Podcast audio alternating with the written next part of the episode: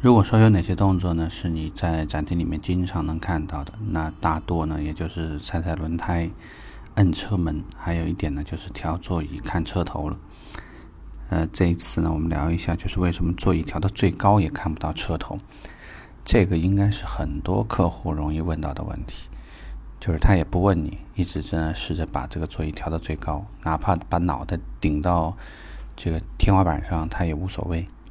最后呢，还是会有一个很疑虑的感觉，问问你，怎么看不到车头啊？你可以看到，可能在桑塔纳时期以后，目前能够看到车头的车已经不太多了。呃，大的 SUV 会有啊，可能你开台猛禽，开一台悍马，或者是北京的 B 勾四零，啊，或者是这个路虎或者吉普的一些车型，还是比较容易看到车头。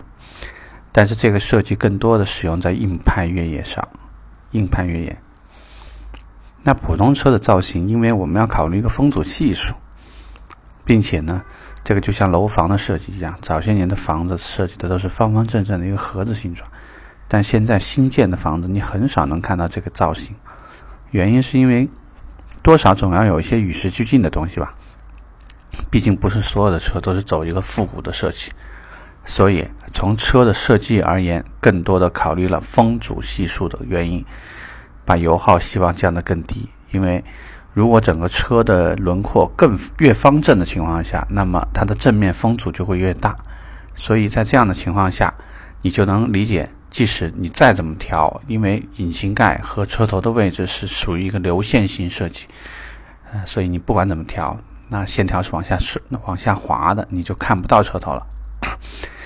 如果客户特别较劲这个事情，可能给到的方案有以下几点：第一，可以告诉客户，其实无论如何跟车过近也不是一件好事。所以呢，你如果把这个距离设置为你看到前面的那个牌照框，看到牌照就为你的刹车距离的话，这样是很安全的。用这种方式呢，你比较容易判断。或者有些车型，如果你又觉得不方便，你看到它的引擎盖位置也可以。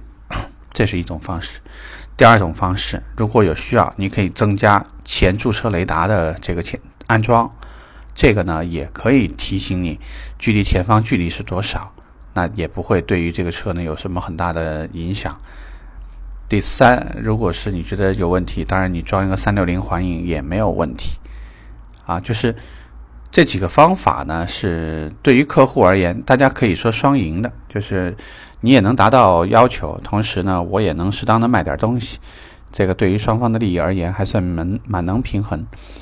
至于说有些客户一味的跟你说这个看不到如何如何不安全，我觉得无非我们也就是可以半开玩笑半当真的跟客户说，你无非可能就存在几种情况：第一，以前没看过 SUV 车，可能目前呢觉得看的不踏实啊，所以这个适应期可能会要有的；第二。这个其实你离前面那车，你想多近？作为你的这个安全距离呢，是二十公分还是三十公分？实际上你也明白，即使说按我们说的，你看到前方的这台车的牌照或者引擎盖，其实距离有可能应该是在四十到六十公分。所以用这个方式呢，主要就提醒一下大家，不要去特别去较劲这件事情。而且客户一旦选择的是那种方方正正的大块头，油耗也就自然跟他就没什么关系了。那一定是低不了的，啊，如果有客户聊到这个话题的话，你可以试着用我的方这种提供的建议吧，去聊聊看。OK，这期我们聊这儿，拜拜。